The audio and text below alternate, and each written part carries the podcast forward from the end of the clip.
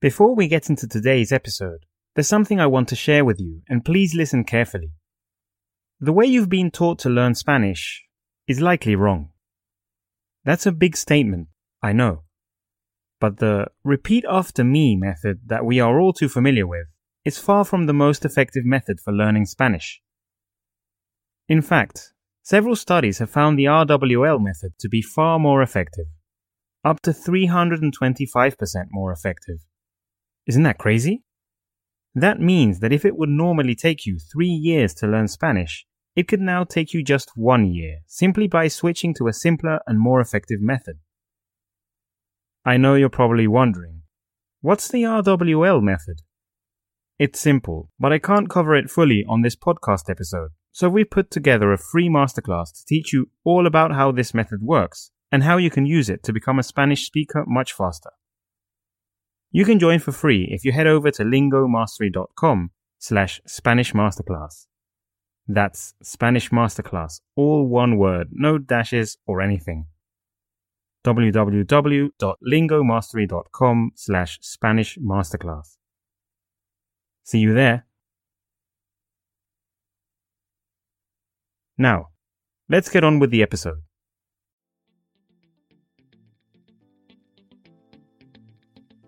Welcome to the latest episode of the Learn Spanish with Stories podcast by Lingo Mastery. My name is Anthony, and our goal is to help you master your Spanish by listening to incredible true stories about Latin America. In this program, we uncover magical travel destinations, unravel the mysteries behind natural phenomena, and illustrate the life tales of the most interesting Latin American people in history.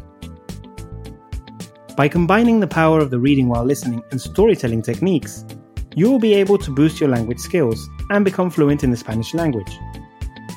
Find the transcript of this episode and a very useful translation at podcast.lingomastery.com. Also, if you want to boost your Spanish learning by up to a proven 300%, it's time for you to check out our 5-day free Spanish masterclass. You can find it on lingomastery.com slash Spanish masterclass. That's lingomastery.com slash Spanish Masterclass. Check it out.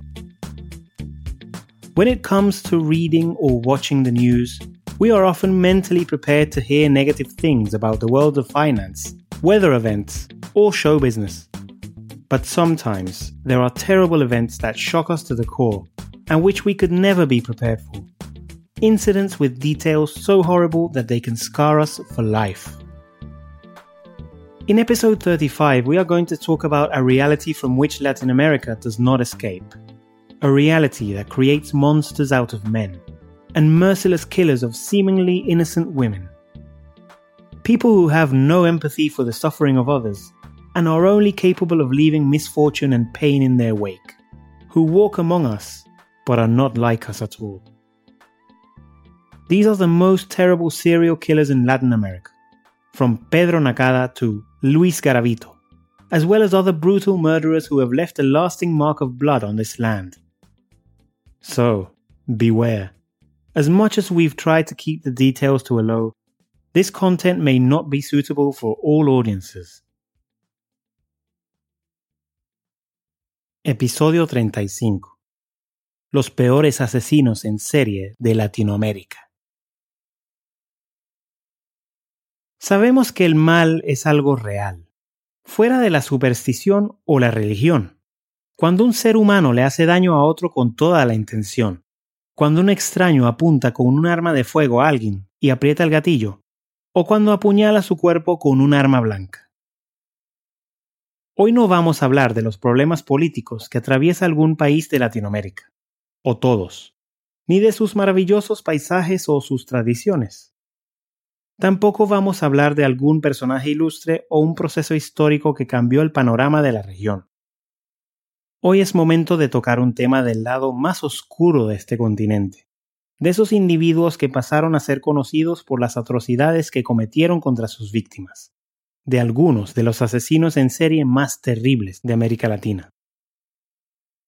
Estamos hablando de seres que no se conformaron con quitarle la vida a una persona, lo cual ya es suficientemente terrible y monstruoso, sino que continuaron haciéndolo una y otra vez hasta que fueron atrapados o asesinados, Pero empecemos de una vez, que ya es suficiente de tanta introducción.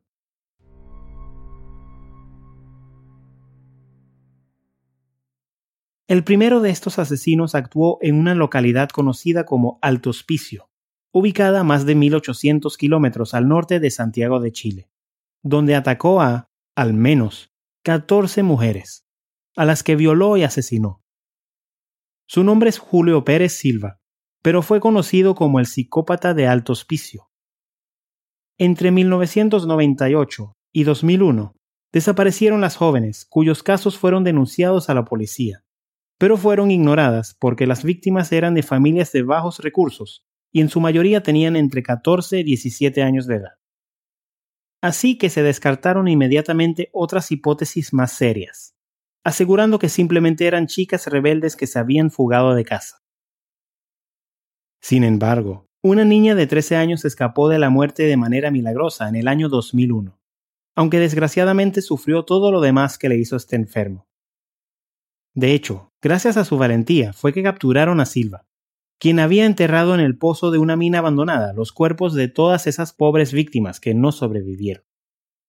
Aunque los familiares de estas jóvenes mujeres recibieron una disculpa del gobierno nacional y su asesino recibió una sentencia de cadena perpetua, nada les podrá dar consuelo, ni mucho menos devolverles la vida jamás.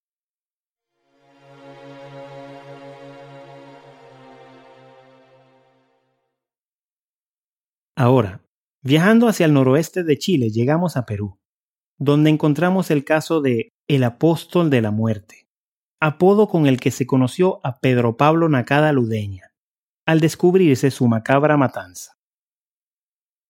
Al parecer, este hombre padecía esquizofrenia paranoide, al igual que uno de sus hermanos, quien también asesinó a varias personas en Japón varios años después de que atraparan a Pedro Pablo, aunque aparentemente nunca fue diagnosticado. La historia de este asesino es muy diferente a la anterior, pero tampoco le falta crueldad ni sangre ya que Nakada le quitó la vida al menos a 17 personas. En su cabeza, los asesinatos estaban justificados, ya que aseguraba que Dios había hablado con él y le había encomendado la misión de librar al mundo de los drogadictos, los homosexuales, las prostitutas y los vagabundos. Su modus operandi consistía en recorrer las calles de Lima, la capital del país, armado con una pistola modificada con un silenciador casero que él mismo le añadió.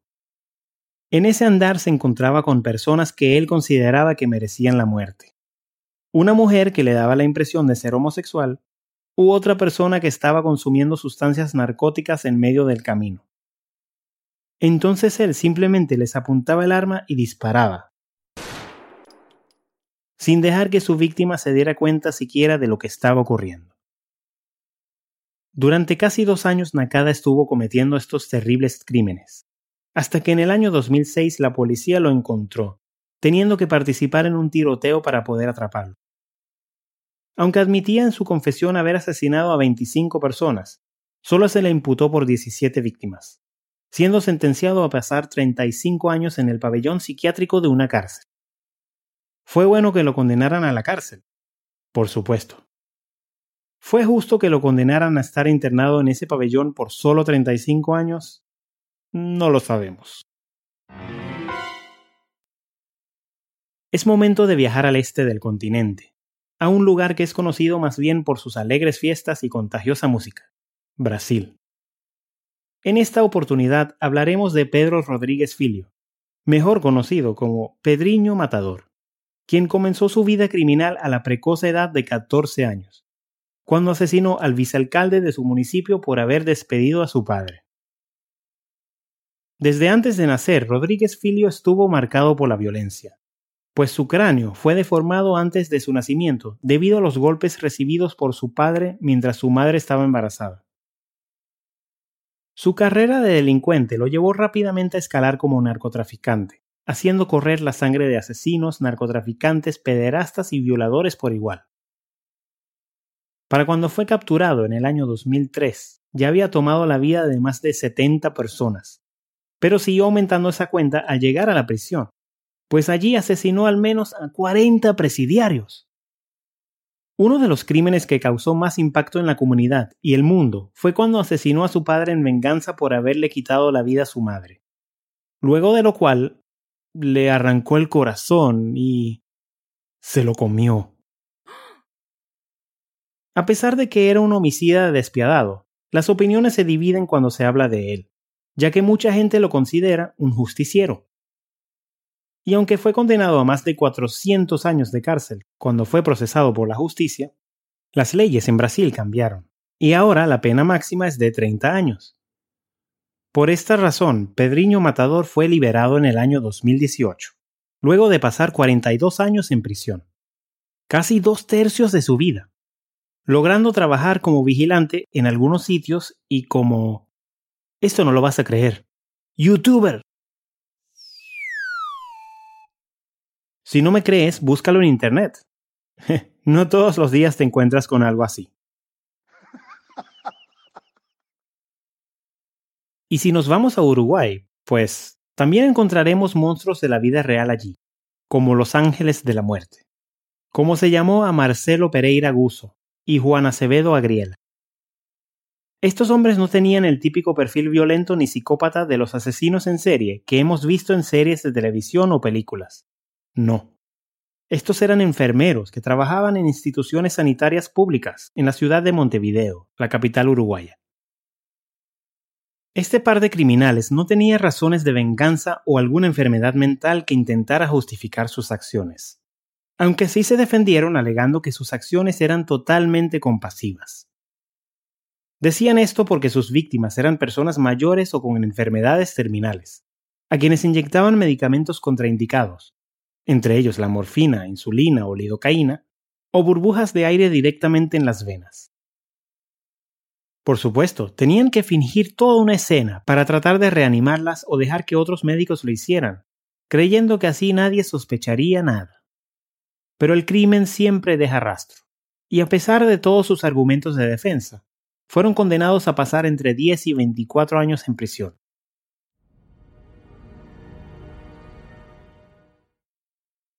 Y no tenemos que ir muy lejos para encontrar al siguiente criminal de esta lista pues en Argentina se dio el caso de Carlos Eduardo Robledo Puch, quien cometió toda clase de delitos y fue nombrado el Ángel de la Muerte, o el Ángel Negro por la prensa. Ganó este apodo por haber cometido algunos robos a mano armada, abusos sexuales y sobre todo, por haber asesinado a 11 personas, dos de ellas mientras se hallaban durmiendo. Este joven tampoco era el típico delincuente en el que uno pensaría al saber los detalles de lo que hizo ya que era un chico que no llegaba a los 20 años de edad. Era inteligente, considerado atractivo y de una posición socioeconómica privilegiada. Sin embargo, no tuvo ningún remordimiento al cometer actos tan atroces. Ni siquiera tenía un patrón a la hora de escoger a sus víctimas, pues lo que le daba placer era salirse con la suya al delinquir y terminar con las vidas de inocentes. Lo cierto es que no siempre actuaba solo, aunque uno de sus cómplices, al menos uno, terminó muerto en circunstancias sospechosas.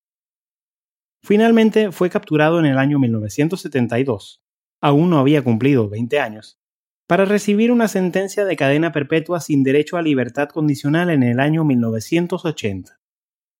Cuando un juez lo consideró un psicópata luego de estudiar su caso, Robledo Puch respondió Algún día saldré y los mataré a todos.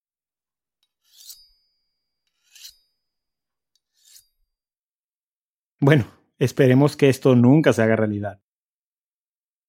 Pero tampoco creas que todos los asesinos en serie de Latinoamérica se concentran al sur de la región, pues en México también se han visto una enorme cantidad de crímenes atroces, con características realmente espeluznantes.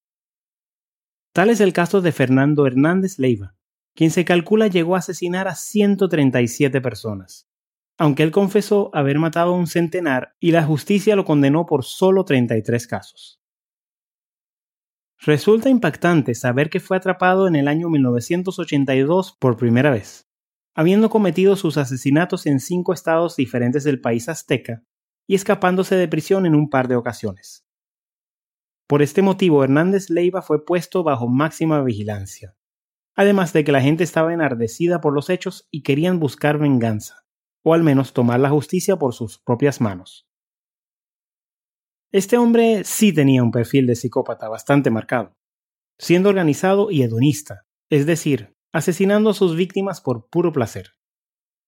No obstante, luego de su intento de suicidio en el año 1999 en su propia celda, no se han tenido noticias de él. Aparentemente, saldría en libertad en el año 2049, siendo ya un octogenario.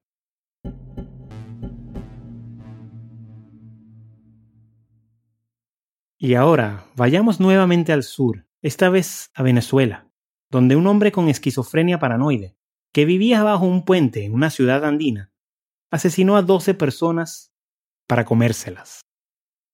Aunque fue liberado después de cometer su primer asesinato por no representar un peligro para la sociedad, cuando se descubrieron todos sus homicidios, fue recluido en un centro psiquiátrico para no volver a salir.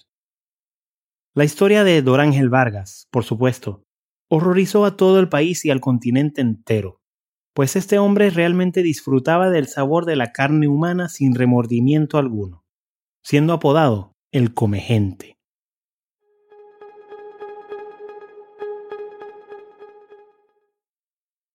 Y por último llegamos a Colombia, donde se descubrieron algunos de los personajes más inhumanos de la historia quienes fueron capaces de hacerles lo peor, lo impensable, a cientos de personas inocentes. El primero de ellos es Luis Garavito, que fue apodado como la Bestia, debido a la brutalidad con la que llevó a cabo sus crímenes entre los años 1994 y 1999. Su modus operandi consistía en atraer a sus víctimas mediante el engaño, ya fuera vistiéndose como un vendedor ambulante o un monje, entre otros disfraces para darles una falsa sensación de seguridad o confianza, y que así se convirtieran en presas fáciles para él. Para saltarnos un poco los detalles más espantosos e ir directo a los hechos, debemos decir que Garavito prefería atacar a las jóvenes entre 8 y 16 años, a quienes seducía con regalos o dinero en efectivo para poder llevarlos a algún sitio aislado. Luego, abusaba sexualmente de sus víctimas, las torturaba y por último las asesinaba confesando haber realizado este enfermizo ciclo con 140 jóvenes. Sin embargo, la cifra puede llegar a duplicarse y el conteo subir incluso a más de 300 cadáveres. Se dice que él aseguraba tener un pacto con el diablo, y que a menudo cambiaba de estrategia y lugar para evitar ser atrapado, llegando a cometer dos asesinatos en el vecino país de Ecuador. Cuando por fin fue capturado por las autoridades, se le sentenció a la máxima pena permitida en Colombia, 40 años que siguen siendo totalmente insuficientes para cualquiera que clame por justicia, de la que ya ha cumplido tres quintas partes. Asimismo, está recluido en una cárcel de máxima seguridad, aunque se encuentra apartado de los demás presos, ya que temen que rápidamente tomen represalias contra él y cobren venganza por sus víctimas. Lo peor es el cinismo de este criminal convicto y confeso, al que afortunadamente se le negó la posibilidad de libertad condicional a pesar de su buena conducta en la cárcel. Al menos por ahora no puede salir bajo palabra, algo que puede aliviar a muchas personas, especialmente luego de que se dijera que este psicópata admitió sus pretensiones de entrar en la política colombiana para ayudar a los niños abusados,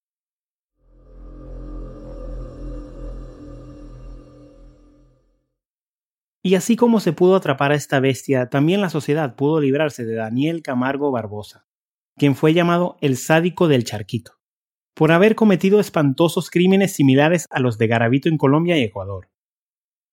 Sus víctimas sobrepasan los 150, especulándose hasta 180 jóvenes mujeres. Y aunque logró escaparse la primera vez que lo encarcelaron en la prisión conocida como la Alcatraz colombiana, pudo ser condenado a la pena máxima en Ecuador, pero fue asesinado por otro recluso antes de llegar a cumplir su sentencia de solo 16 años. Y el último de estos pederastas y asesinos seriales que vamos a mencionar en este episodio fue Pedro López, conocido como el monstruo de los Andes, quien fue capaz de abusar sexualmente y asesinar a más de 300 niñas y mujeres entre 1969 y 1980.